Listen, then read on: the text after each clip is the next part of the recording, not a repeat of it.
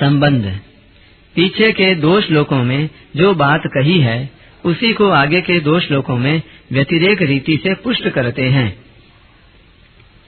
नास्ति बुद्धिरयुक्तस्य, न चायुक्तस्य भावना, न चाभावयतः शान्ति। रशान्तस्य कुतः सुखम्। छाछठवां श्लोक।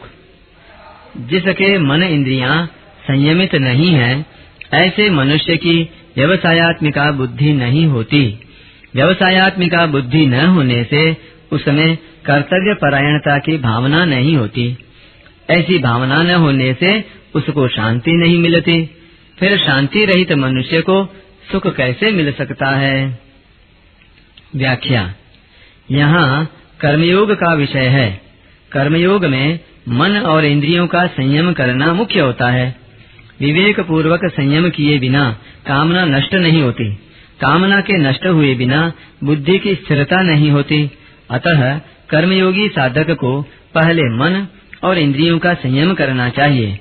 परंतु जिसका मन और इंद्रियाँ संयमित नहीं है, उसकी बात इस श्लोक में कहते हैं। नास्ति बुद्धि रयुक्त जिसका मन और इंद्रियाँ संयमित नहीं है, ऐसे अयुक्त यानी असंयमी पुरुष की मेरे को केवल परमात्मा प्राप्ति ही करनी है, ऐसी एक निश्चय वाली बुद्धि नहीं होती। टिप्पणी। अहंता का यानी मैपन का परिवर्तन हुए बिना इंद्रियाँ वश में नहीं होती, और इंद्रियों को वश में किए बिना एक निश्चय वाली बुद्धि नहीं होती।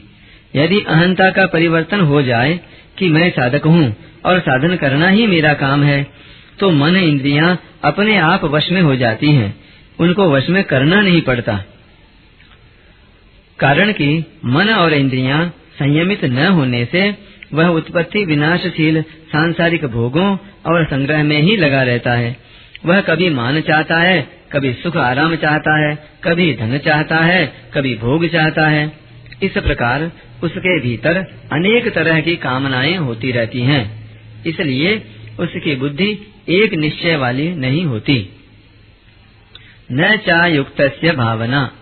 जिसकी बुद्धि व्यवसायत्मिका नहीं होती, उसकी मेरे को तो केवल अपने कर्तव्य का पालन करना है और फल की इच्छा, कामना आसक्ति आदि का त्याग करना है। ऐसी भावना नहीं होती। ऐसी भावना न होने में कारण है अपना ध्येय स्थिर न होना। न चा भावयत शांति। ही जो अपने कर्तव्य के परायण नहीं रहता, उसको शांति नहीं मिल सकती।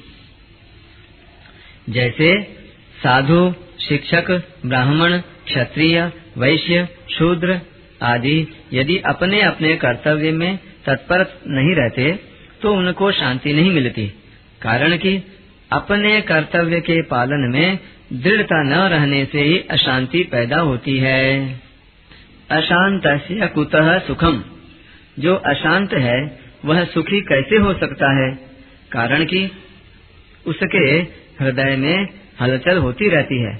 बाहर से उसको कितने ही अनुकूल भोग आदि मिल जाएँ, तो भी उसके हृदय की हलचल नहीं मिट सकती। अर्थात वह सुखी नहीं हो सकता।